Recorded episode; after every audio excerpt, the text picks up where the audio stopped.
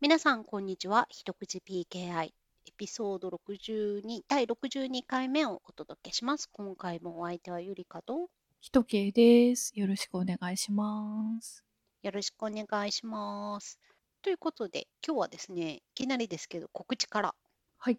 告知がなんと嬉しいことに2つもありまして、えっ、ー、と、まず1つ、11月21日にインターネットウィークに登壇します。パチパチパチ。パチパチパチパチパチ。インターネットウィークっていう日本ではかなり有名なインターネットのね、あれこれをいろいろディスカッションしたりするのがありまして、皆さんよくご存知の方も多いと思うんですけど、そこにですね、2日目、11月21日の朝一の回ですね、10時からの回で、PKI のこの頃について話す PKI のこの頃っていう回に呼んでいただきました。うんうん、そんなトピックがあるとはっていう感じですけどね。いやでもインターネットと、うん、まあ、PKI、WebPKI、まあ、だけじゃなくていろんなトピック入るようなんですけど、我々の他にも PKI の有識者の方が何名か出られてですね、PKI のこの頃について話しましょうというセッションです。うん、楽しみです。楽しみです。で我々は10分15分くらいで、あのー、WebPKI の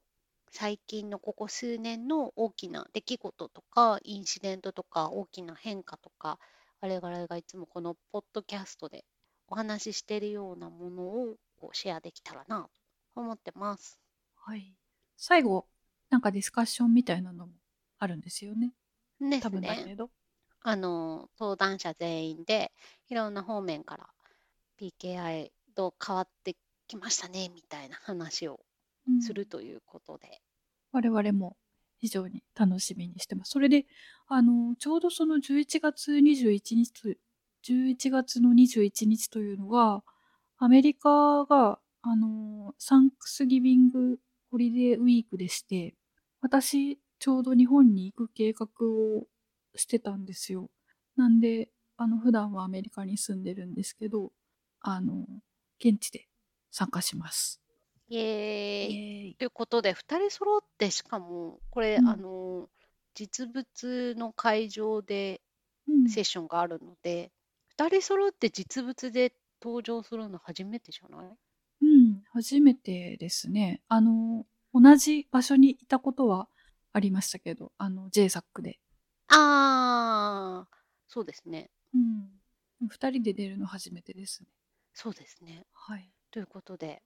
もしインターネットウィークにあの訪れる方がいたら、ぜひこのセッションもウォッチしてみてください。はい。あれですね。あの、無音の切り取りが使えないんで、間を空けずに話す練習をしてから行かないといけないですね。 そうだね。うん。ちょっと巻きで喋んないといけないね。はい。はい。頑張ります。頑張ります。で、もう一つ告知が、11月11日から、えーと、と11月26日まで開催される技術書店15に、うんえー、本を出します。パチパチパチパチ。パチパチ本を出しますと言っときながら、また我々の通常の仕草なんですけど、まだ1ミリも本は書かれていません。うん、まだ一文字も書いてないな。 1バイトもその本に関するデータが出来上がってませんね。うん、なので、今から頑張って。頑張ります。頑張りますが、えっと、物理の出展はないんですけれども、えっと、オンラインでまた一口 PKI のジャーナル3を出す予定なので、はい、ぜひ心待ちにしてくてください。はい、今度は初日に出したいですね。あの、ね、前回遅れたのは私のせいなんです けど。はい、頑張ります。頑張っていきましょう。はい。あと1ヶ月もあるから余裕余裕。すごい、すごい発 言。すごい地雷感のある発言です、ね。 やばい、フラグを立てたな。うん、はい、ということで、この2つ告知でした。楽しみにしててください。うん、ということで、じゃあ今日も一口 PKI のネタなんですけど、今日はちょっとね、そんな重めのネタはなくてというか、最近、あのー CA で大きなインシデントがあったりとか、特になくてですね、まあいいことなんですけどね、特に目立ったいいことないんですけど、ちょっとね、面白いなっていうデータがつぶやかれていたので、紹介したいんですけど、えっと、ライアン・ハーストさんという元 MS、元 Google とかでずーっと PKI を、えー、司ってこられた重鎮さんがいるんですけれども、彼がですね、えっと、発行される証明書をあのトランスペアレンシー、サーティフィケートトランスペアレンシーログ、発行された証明、発行される証明書のプリサーティフィケートが記録されているログをですね、統計を取って、どういう証明書が今、あの WebPKI で主にまあサーバーの証明書として使われているかっていう統計を取ってるんですけれどもうんつい先日ですねちょっと面白いことがありましたとつぶやかれてましたで何かっていうと TLS の証明書、まあ、ウェブサイトの HTTPS とかでつけているサーバーの証明書ですねその TLS の証明書ウェブ界における TLS の証明書で発行する母体の CA うんがどこなのかっていう割合を彼はずっと追ってるんですけどうんうんレッツエンクリプト無償で証明書を発行しているレッツエンクリプトが最近は割合を伸ばしてましてうんだいたい3週間ぐらい前は44%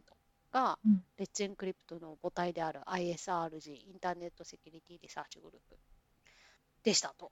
それがですね、この3週間の間に ISRG が67%、67.7%までピョンとシェアを伸ばしましたという大きいチェンジがありましたということで、今はこの現時点ではインターネットで使われている TLS 証明書の67%うんがほぼほぼまあレッツエンクリプトなんでめレッツエンクリプトから出てると。うんうん7割を握ってもう過半数超えましたねうん過半数超えてくるとちょっとなんか迫力がで出てきますね。出てきましたね、うんで2位がですね、えー最新のデータで言うとまあセクティ5の16%ほう。大差をつけられてますセクティ5っていうのは、うんえー旧コモド。コモド、うんそうだコモド旧コモドですねで3位がデジサートうん。で11%。4位が Google トラストサービスで2.9%。まあ、その次が GoDaddy、Microsoft と数パーセントという感じで、まあ、その割合なので、そのレッツエンクリプトの ISRG がこうぐっとシェアを伸ばした分、階層がギュギュギュッとパーセンテージがもう1%以下になっちゃった感じなんですけどね。でももう大半がレッツエンクリプトになりました。うんなんか3週間でこれだけ変化するっていうのはちょっと普通のことのようには見えないな。そうそう、それでなぜなのかっていうのはわからないんだけど、そうのんライアンさんが推察するに、多分クラウドフレアうんの運用変更だろうっていうふうにうん推察されていて、このポッドキャストでもね、第1年前に1回取り上げたんですけど、うんえっと、クラウドフレアがですね、その証明書が再鍵が機体化して証明書に使われている鍵が機体化して再発行になる昔のハートブリードうんの脆弱性とかのような大量発行しないといけない事態に備えてバックアップの証明書を違う鍵で鍵ペアとか違う CA とかから出ているうんバックアップの証明書をあらかじめ出しておいて、そういう事態に備えてすぐに切り替えられるように、再発行の手間なく、すぐに切り替えられるバックアップ用の証明書を発行しますよっていうのを始めたんですね。うんあっでたそれはあった2022年の、うん、あったでしょう。2022年から始めてるんですけれども、その範囲をこうどんどんどんどん対象者がもともとエンタープライズの人だけとか、ね、次々こう対象を広げてってるんですけど、うんなんかその一環でとある何かのサービスとかそのグループに対してこうレッツエンクリプトからこう発行するっていう動作に変えたことが多分背景にあるんじゃないかっていううんうんうんうんふうに言ってますね。クラウドフレアもかなり大量に証明書をクラウドフレア名義で、そのクラウドフレアを使っているユーザーさん向けに、あるいはそのクラウドフレアが持っているその CDN のために大量にやっぱり、えー証明書が必要になってまして、うんあの大量に発行してるんですけど、2022年の時点で45ミリオン証明書、うんうんうんうんだから4500万枚うん保持してるって言ってたのに今もっと増えているはずだし単純にバックアップをつけたら倍になるはずなのでだいぶ増えてるはずなんですよね。うんうんうんうんだからクラウドフレアさんがこうどこから証明書を発行するかとかこっちにもバックアップで全部発行するぞってやるとボンとこう母数が増えるうんうんということが背景にあるんじゃないかとここはあの彼の考察なんですけど。うんうん、でも確かにそのツイッターのポストの下にぶら下がってるクラウドフレアのドキュメントにはなんかいつ変更したとかああれか2023年のオクトーバーでセプテンバーにデジサートをやめましたって書いてある。うん、そうそうう、んなんかその記事もありまして、なんかそのバックアップのための証明書の発行期間をデジサートをやめてレッツインクリプトに移った。レッツエンクリプトに移ったって書いてあるかなこれ。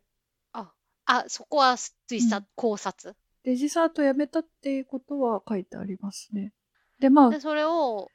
いろいろ見てみると、多分、レッツエンクリプトに移ってるんだろうっていうう。ん感じなんですかねうんうんうんうんただね、よくわかんなくて、あうと、ん Google が発行してるところも、なんかドロップ、あの、数として。うんドロップしてるっていう観測もあるみたいで。うーんなんでそこはね、かなり、うんその、おそらくですけど、全体の発行数自体も伸びてるんでしょうね。うんうん。で、セクティゴもちょっと伸びてるんですよね。うーんだから、レッツエンクリプトじゃなくて、セクティゴに、まあ、全部レッツエンクリプトに行かなくて、分散して、まあ、うんその目的として、バックアップサーティフィケートの目的として、あの違う CA とか、違う、違うんううん CA から違うんううん鍵で出しておくと、なんか一つの CA に問題があった時にすぐ切り替えられるって話なので、はいはいはいはい全部一う本化はしないと思うんですよね。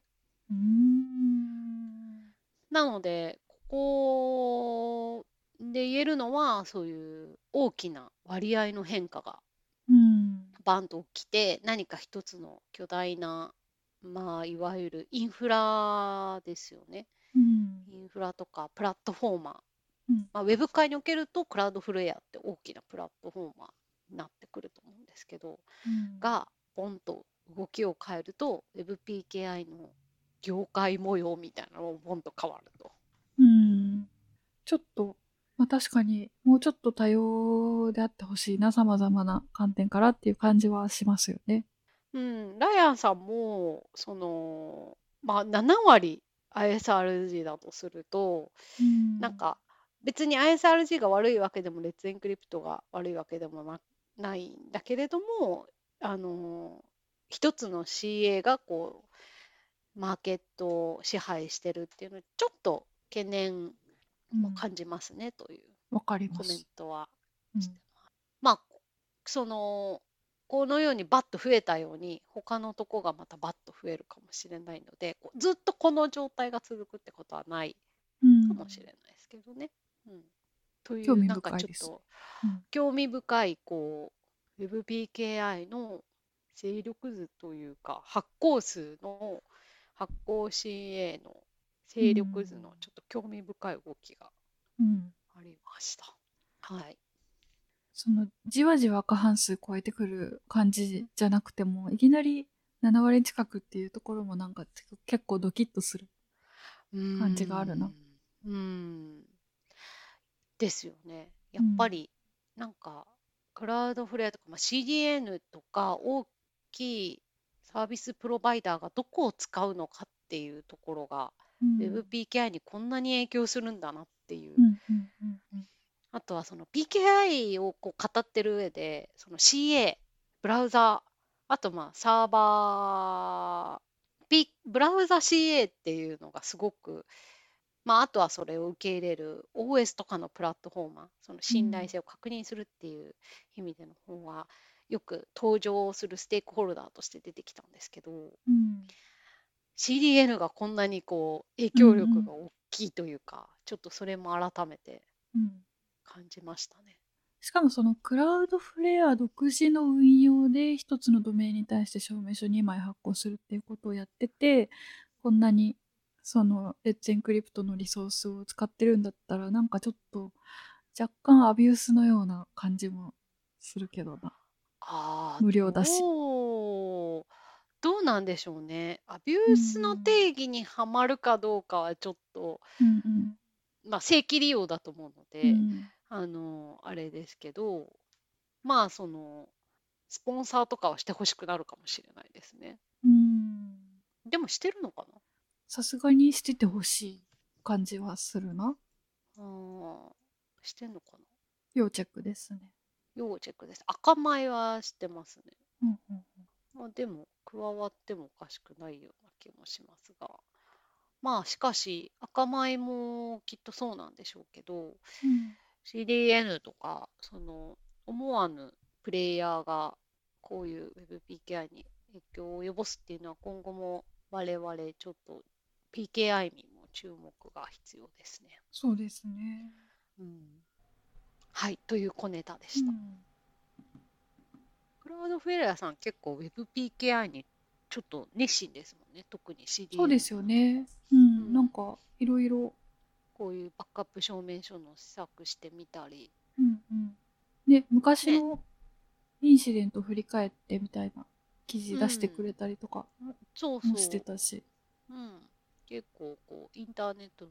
WebPKI というものに結構力を注いでる感じあります今後も要チェックですね、はい。はいということで一口 PKI でございましたございましというたこ。雑談しましょう最近どうですかうん。あのー暑さだいぶマシになってきました、最近うん。うん今年もは夏やっぱ暑くて、テキサスは最高43度ぐらいまで行っちゃったんですよね。それでもう一歩も外に出れなくなって、うんあのーなんでしょう。ゴミを捨てに、外に行って帰ってくるっていう、それ、その瞬間外に出ただけでもうなんか、こう、自律神経がバ グって、食欲がなくなってみたいな、もう結構、結構過酷な。な夏でした。 かっで、あの、ようやく外に出て、うあの、んうんロードバイクとか乗れるような天候になったんですけど、それでもやまだ30度、こいいうん30何度とかはあるかなーって感じ。暑いねでも、あのーこの番組でも以前話したことがある、テキサスの100キロロードバイクライドイベントに行って100キロ走ってきました。すごい。それ43度の中やったのうんもう結構涼しかったけど、でも34度ぐらいあったかな日 ?34 度本だと結構涼しいとおかしいですよね。えおかしい。日本だった ら、まあちょっと湿気があるからあれかもしれないですけど、うん日本だったら熱中症アラートで運動禁止ですよ。うん、で結構早朝から始まるんで、まあまあ、ああー、なるほど。ううんんうん、100キロってしかしすごいですね。かなりのうん、距離ありませんなんかね、100キロ行ける感じになってきました。ロードバイク乗り始めて3年目かなうん。なんですけど、100キロは結構行ける。 100キロってどれぐらいけ自転車で100キロあれ、5時間、5時間だったかなおーうん。すごい。途中、途中で十何キロ、15キロごとぐらいに、あの、休憩所があって、そこで、あの、スポーツドリンクとか、氷とか、フルーツとかもらって食べながら走るみたいな。すごいなあえなんかアメリカのものなのかテキサスのものなのかわかんないんですけどそのうん休憩所のところに給水所のところにあのピクルスジュースっていうのが置いてあって何そまれちょっと私飲んだことないんですけど多分だけどピクルスの漬け汁、ああうん、みんな飲んでた。それってうんあのーよくアメリカとかではあのーウォーターサーバーというか、うんあの水の中にあのキュウリは輪切りのキュウリ入ってたりするあーあじゃなのいですかノリなのあかんなないや感じじゃなくてキュウリの本当味がするピックルジュースって書いてあったかな何なんでしょうあーピックルジュースでもキュウリの絵が書いてある感じでえー、ピッピックルジュース。あ、ピックルジュース出てきた。ピクルスの漬け汁だえーやっぱりそうなんだ。あ、そうそうなんか小村帰りの対策だってあーすごっなんか栄養素があるんだ。へえ。でももうあまりにキュウリの絵が描いてあるし、あまりにすごい色だから、うん。なんか、こう小さめのコップでキュッて飲んでる感じでした、皆さん。へえなるほど、私はもう軟弱者なんで。でもアメリカでは小村小村帰り対策としてピクルスジュースが伝統的あー、伝統だ的けど伝統的だけど何の成分が効果があったことは明らかにはなっておらずうんあのつけられた酢の成分が有効なんじゃないかと言われてうんうん。なので酢の もあの酸っぱければうん。ピクルスじゃなくても、でも伝統的にはピクルスジュース飲んどけば漬け汁飲んどけば、うん足がこむら返らないから自転車走ってる時にはいいっていううんこ、と、かなへえ面白いあね、うん、なかなかなんでしょうあの地元のボーイスカウトとかガールスカウトの人たちがあの応援してくれたりその水とかサーブしてくれたりしてあのなんと言うんでしょうローカルの人たちとうんのうんうんうんうんコミュニケーションイベントとしても結構楽しい感じでしたね。いいですねうん、いいですねいいですねへえいやそれにしても 100, 100キロって結構一般的なんですか自転車の人うん、一旦目指すみたいな感じじゃないかな多分。うーんでも本当にロングライドやってる人とか100キロとかマジ余裕っていうデザートみたいな感じだと思いまあす。デザートなのうん、すごっなんか何百キロも走った後にああじゃあもう100キロぐらいいっとくかみたいな感じなんじゃないかな。すごいうん、あの楽しく走れる限界なような気がしてます。それ以上長くなってくるとまたちょっと過酷になってくるのかなと。いやーでもいう5時感じ間5時間走ってるだけでうんすごいな大体風景はトウモロコシ畑と、えー牛馬 みたいな感じ、ー実にうんアメリカっぽいですうねん、そういうのもなんかムードがあって結構いいかなと、いいですね、うん今年も怪我もなく終えられたんでよかったですまた来年走りたいですね素晴らしいいいですね私もなんか昔のポッドキャストで言ったみたいに最近自転車乗るの楽しいっていううんうんので、ちっちゃいタイヤ系のちっちゃい自転車でその辺走ってるんですけどでもね30分も走ったらぐったりだから100キロなんて夢かもしれないうんまあ、なんかどんどんエスカレートしていった結果今ここみたいな感じ なんでまあ、急には急にはならないですね急に100キロ走ろうっていうふうにはならないかな なるほどね伸ばしていこうかな、今何キロぐらい走ってんだろう言われてみたら分かんないなうんでも多分5キロ5キロもいってないなうんでも自転車のレースみたいな憧れはちょっとあるんですよねなんうんうかん瀬戸内海を走る、瀬戸、はいはいはいしまなみ海道を走るやつねあれに一回出てみたいんですよね出てみたいあでもなんかすごいね抽選が過酷って聞きましたよ。そう。ただ、まずは当たらないとみたい裏技みたいなのがありまして、おふるさと納税するな。と、おお。 すごい。あるんですけど、しかしですね、あのーレース、レースじゃなくても、あそこうレンタルチャリしてこう渡れるんですよ。うんうん。普通の日でも。普通の日でも。結構盛んで、レンタル、あの、こういう私みたいな初心者でも、せずレンタルバイクし、レンタルサイクルして、こう、ちょっと行くみたいなうん。うん。ことができるんで、ちょっとそれで一回、まずやってみたいなっていううんうんうん。思いはあります。ぜひ行ってみたいです。あ、次の予定の公募が出てますよ。え、いつですか？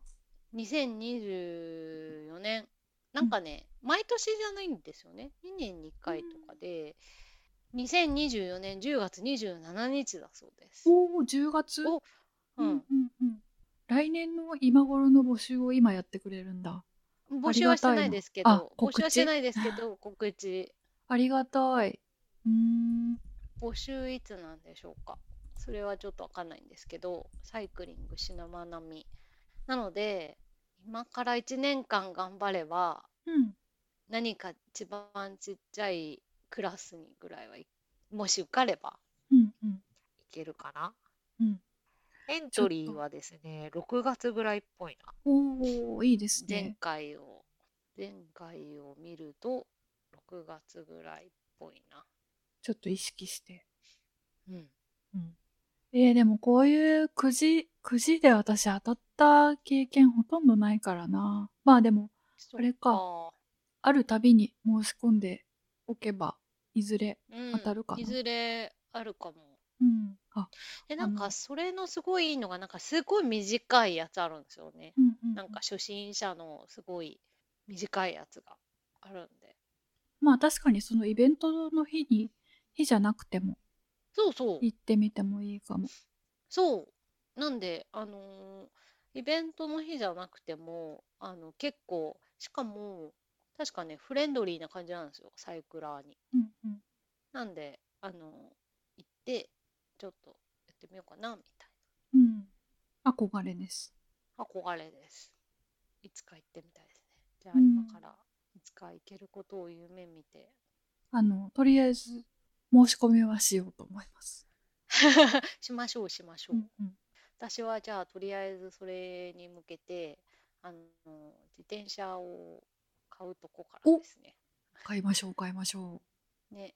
あるいはここ行ってレンタルしてみようか確かにね、あのー買うと持っていかないといけないかもしれないし。なそうだよねうん。現地で借りれるんだったら、でもそういう大きなイベントの時は借りるの逆に難しいかもしれないですけどね。うーんそうねでもどういうのがいいのかもいまいち分かってないのでうんなんか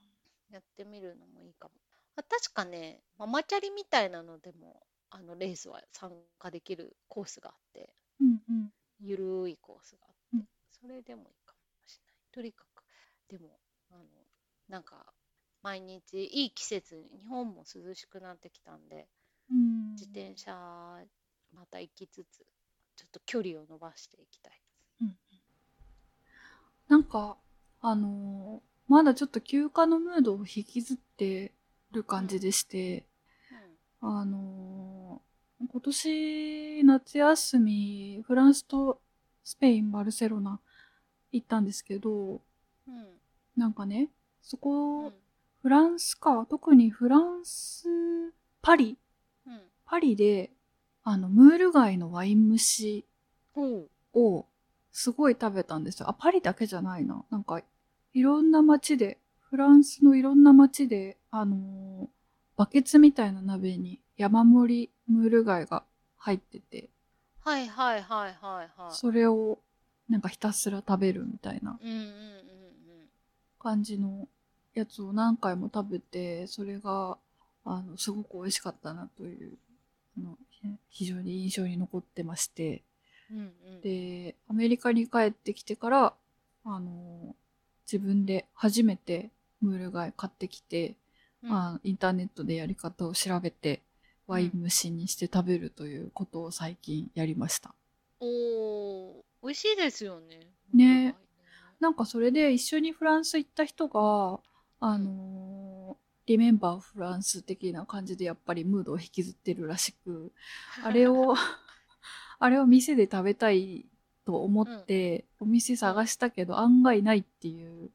感じらしいんですよね。 えそれ日本日本。あるそれってあれじゃないですこかないだねほらえ、あれじゃない品川の。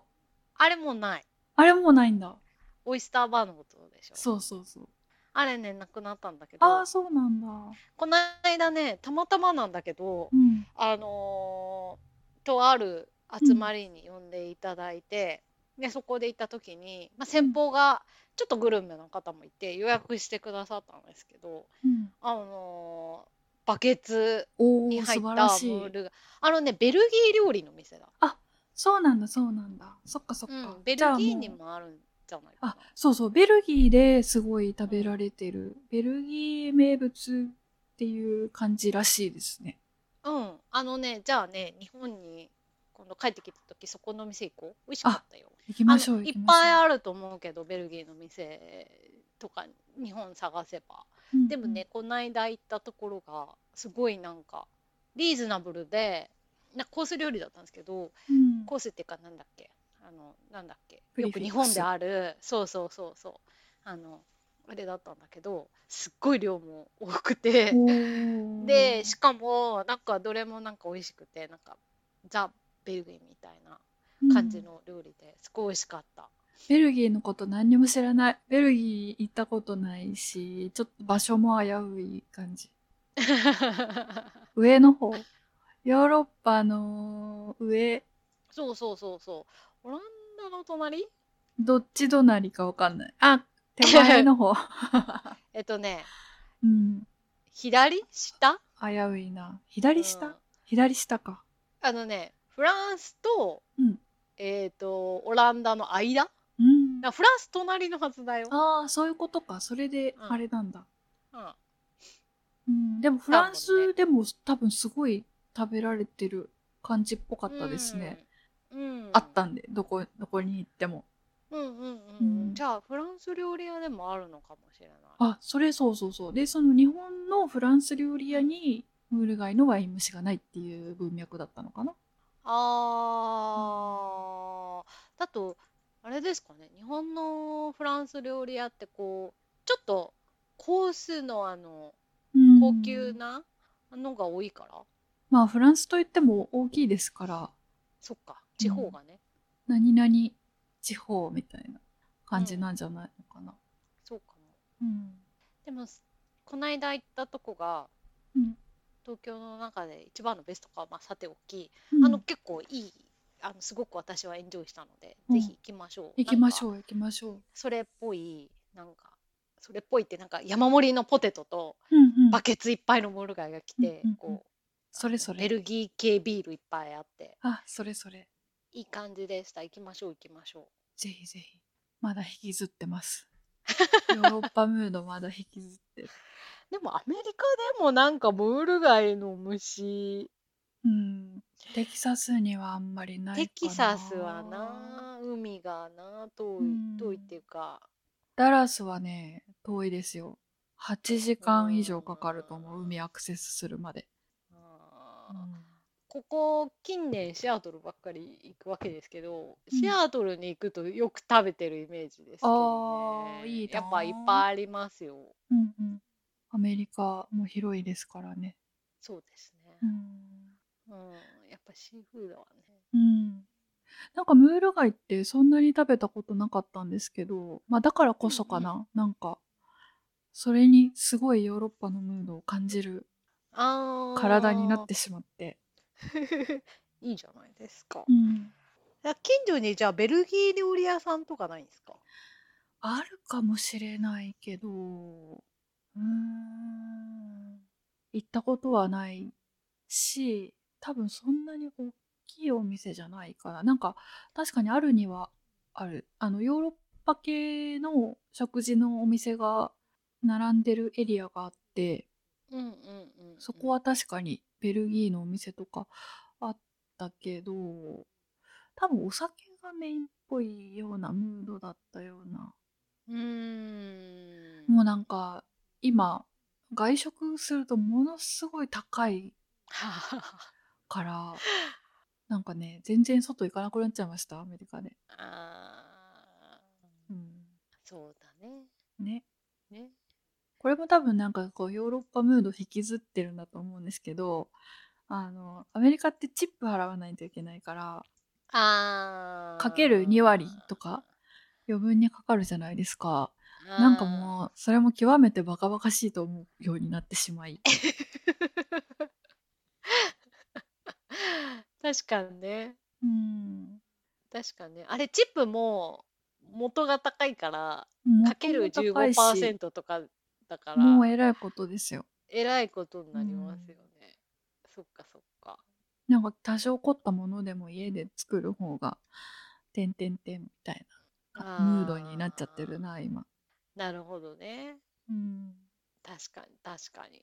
そうでなければ、ムール貝の YMC 家で作ろうと多分思わなかったと思うな。でも意外に簡単っちゃ簡単なんじゃないですかうん。あの、多少労働が必要な感じでしたよ。あの、 貝、買ってきた貝を、たわしでこすって、うん。綺麗にして、みたいな。で、生きてるのあーか死んでるのかわからないけれども、しばらく塩水につけて砂を入っていただいて、みたいな。あうあ、んそれ、あの、冷凍買ってきたらよかったじゃないですか。あー、一理ある。一理ありますね。すでに味ついてるやつとかありますよね。冷凍で。確かに。多分絶対アメリカ人料理しないし、あの、あるよ、うん味付きの。あるあるあるある。あ、なんならフランスから来てるピカールだっけ、なんかピフカラールンスの、あのー冷食が結構有名な。うんうん。あんのかなで、なんかね、日本だと、その、フフランスとかで、その冷食がすごい発達してるから、ディナーも、ディナー全部冷食で食べれるみたいなの結構あって、あの、ガーリックバターのトーストとかも全部冷凍であったりして、で、一時期なんかね、日本のイオンが結構手動でフランスのそれをこう、いっぱい冷食を入れてっていうのをやってて、そのイオンの売り場コーナーの一つが全部ピカールみたいにななってる時があって見たことあるよ虫とバケットとガーリックバターバケットとあもうこれで完璧じゃんみたいなで前菜とかもあってあってほしい。うん、なんか確かアルディっていうあのヨーロッパ系のスーパーマーケットチェーン行くと冷凍のムール貝あるって聞いたことありますね。行きましょう行きましょう、んでも今までそれスルーしてたその情報を知ってはいたけど特にそのムール貝を食べる習慣がなかったので、 確かにねうんかなかでも今開眼しました。開眼しましたかいいじゃないですかはい、じゃあ行きましょうんう私がその楽しみ。行ったところなんか結構もしかして他のところもきっとねムール貝バケツはとかまたあるかもどんな最近はどんな感じですか？私はね、食の話題でいくと、ちょっとね、大変に残念な事件がありまして、私、サブウェイ好きなんですけど、うん、この間行ったら、あのーターキーブレストサンドイッチがなくなってました。うん、私食べたことないかもターキーブレスト。ターキーブレストってアメリカだと、あのーハム代わりに、うん、ターキーブレストのハムって売ってません売ってます売ってます。あれ、美味しいですよ。絶対鶏肉がいいと思ってた私。あーしかもブレストじゃなくてもも肉がいいと思ってた。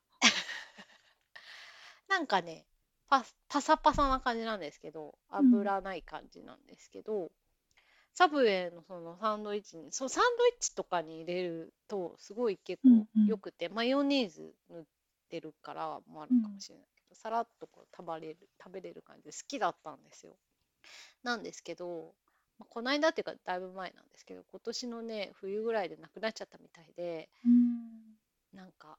なくなってました。寂しいすですね。サメジもう私サブウェイでターキーブレスト以外食べたことないああ、本当ですか。レベルだったんですよアメリカに住んでる時からすごいなん忠か誠ね心ですね。 大大学のカフェとかに学校のカフェとかにうんサブウェイあってもう常にそこで食べてたんですけど、で日本に帰ってからもでもねこれは自分が悪いんですよその頻度高くターキーブレストをもっと食べてればうん。なくならなかったのかもしれないああ。半年に1回ぐらいだったからうんうんサブウェイって私日本で勤めてた時のビルの地下にあったんでうんその頃はものすごい頻度で行ってたんですけどうんでもぱったり行かなくなっちゃいましたね。うんなんか確かねうん、数ないんですよね店があなんで私もその特定の出先にあるところでお昼がこうちょうどかぶる時にこう買ってバリバリ食べるみたいーなだからね、うん半年に1回ぐらいだったんですけどちょうどその亡くなる直前ぐらいに食べてたんですよね。うん、で半年経っていったら「ないです」って言われてなんかリリースみたいなのにうん「もうなくなりました」みたいなう「んやめます」みたいな書いてあって「えー」みたいな。うん、確かに日本でターキー珍しいし、うんでも逆に言うとねターキーブレストでサンドイッチあるのそこぐらいしかないんだよずっと貴重な存在だったんだ。なうん悲しいでもサブウェイでじゃあ次に何を食べればいいんだと思ってうん、なんか私ローストビーフが好きだった記憶ありますね。ああローストビーフかローストビーフもいい、でターキーブレストないですって言われてうん、他のメニューを見たことがないレベルだったうんんで、うん、えっと思ってちょっと急に対応できテンパってないかも。 うえっと思ってじゃあ卵でっつって普通の卵サンドイッチ食べてきまんした、うんなんかサブウェイを生かしきれてないような気もしうまんすけど、卵サンドってあるんだ。むしろ食べたい。 美味しかったですよ多分ね、うんこだわりすごいあると思う美味しそうですす。うんうん美味しかったそっかローストビーフもあるかうん、なんか US だとミートボールトマトソースチーズトーストみたいなやつ食べてるかも。アメリカ人あれ日本にもあったかなこれとか思いなあがるのら。かななんかねこの間行った時とかはなんかメキシカンみたいなあなんかちょっととオープンにしてう上ん焼くみたいなタイプとかもなんかあって、でもちちょっと辛いのが苦手なのでううーんんと思いながらなんかあのーターキーブレストが良かったのがその味がないものが私結構好きなんですよ。でなんかあのー野菜もうもりもりに入れて、ドレッシングかけないんですよ。おだおか。らそのターキーブレストのそのハムとうんあのレタスとうんその野菜野菜たちだけの味って感じで、それについてくるなんかねビネガーのビネガーバジルみたいなビネガーがついてくるんですようんうんターキーブレストビネガーがすごい美味しかったんですよねそれだけかけるみたいなでそれにはああいう薄味のハムがとても合う感じで、すごいまさにね調和の取れた一品だったんです、まあ、そんなに言うならもう毎週のように食べとけよって感じなんですけどね、まあそなしたらねかなかね。需要がね、あるとうんきっとサブウェイジャパンの方にも分かっていただけたらと思うんですけど失って初めて気づく的な。はいすいませんでしたでもアメリカにはあるみたいなんで、うんうんあのーアメリカ行った時に食べようかなうんアメリカにはまだまだサブウェイたくさんありますからね店舗も。うんまあターキーもね人気だし、うん、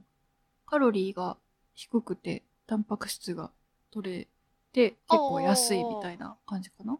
うん日本だと高いのかなわかんない。うん鶏肉の方が安いような気がする。うん。ね、うんという、ちょっと、見沼に、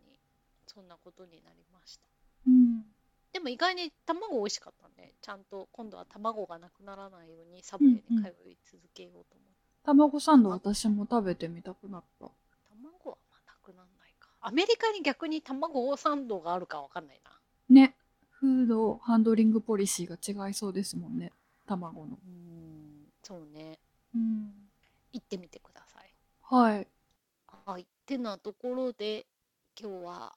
おこん腹いなっぱい感にじなってきましたね。うんうんじゃあ、今日はこの辺にしますか。はい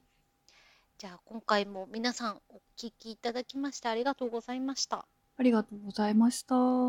また次回お会いしましょう。それでは、さようなら。さよなら